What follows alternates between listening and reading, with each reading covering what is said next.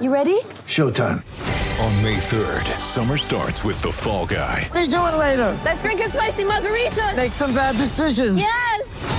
Audiences are falling in love with the most entertaining film of the year. Fall Guy. Fall Guy? Fall Guy. That's what the poster said. See Ryan Gosling and Emily Blunt in the movie critics say exists to make you happy. Trying to make it out? Nope. Because I don't either. It's not what I'm into right now. What are you into? Talking. Yeah. The Fall Guy. Only in theaters May 3rd. Rated PG-13. Ladies and gentlemen, let's go downstairs and inside the coach's office. You know, my mind is on our team. Right before tip-off, here's David Locke with head coach Quinn Snyder. It's the Quinn Snyder Coaches Show. Ready? Welcome back. Vivint Smart Home Arena as the Jazz get ready for the Dallas Mavericks. Coach, it's a back-to-back. You prepare a little differently on a back-to-back than you do on a regular game. Share with the fans a little bit how this is like a kind of a different walkthrough than what you do in a regular game. Yeah, I think we usually get in the afternoon, you know, as a staff. And the guy that has the scout, in this case Zach for Dallas, and Tony Lang, you know, have the report prepared.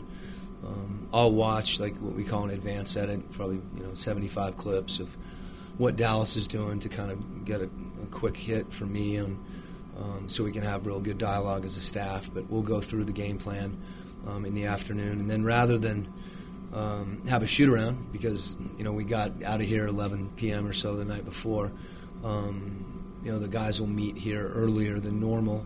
We'll meet at, say, 4 and go over, you know, our typical report with video and talking about matchups and coverages and those things. And then we'll go do a walkthrough. Which normally we do at a shoot-around. We'll just do that following that. And then guys get into their normal routine. So you condense it. You know, the preparation's different, obviously. You don't do anything active. It's more of a traditional walkthrough and more of a mental preparation for the game. Last night when you reviewed the offense, and was this a case of just your precision-based system? You'd had 9 days off, or did you see something else? Well, I thought... You know, we knew that Portland would raise their level, and we had talked about that, us needing to raise our level. I thought early in the game we just weren't precise. A couple of turnovers came. They were bad, ill-advised passes, but guys weren't also spaced in the corner where it should have been an open three if the guy's moving and they're connected. And then we didn't play with force, where some of the passes we made early were just weak. Had nothing to do with where anyone else is. The guy with the ball just kind of capitulated. We made a few shots in the first quarter, which is why we were able to, you know, to score 30 points.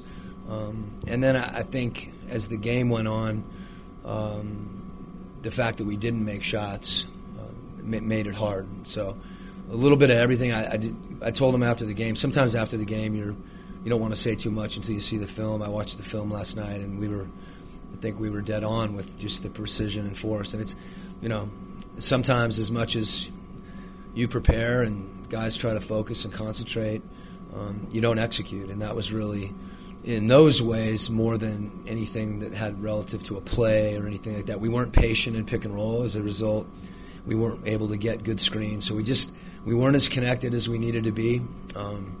Certainly some of that could be attributable to time off. I think some of it had to do with being patted on the back for a long time and losing a little bit of a psychological edge that we needed to have that level of precision. And then when we're down 11-8, kind of chances to cut it, we were never able to get stops after we scored, and we didn't have a chance to really make it a game late. Coach, thank you very much. Thanks a lot. That's head coach Quinn Snyder, back with more on the Jazz right now.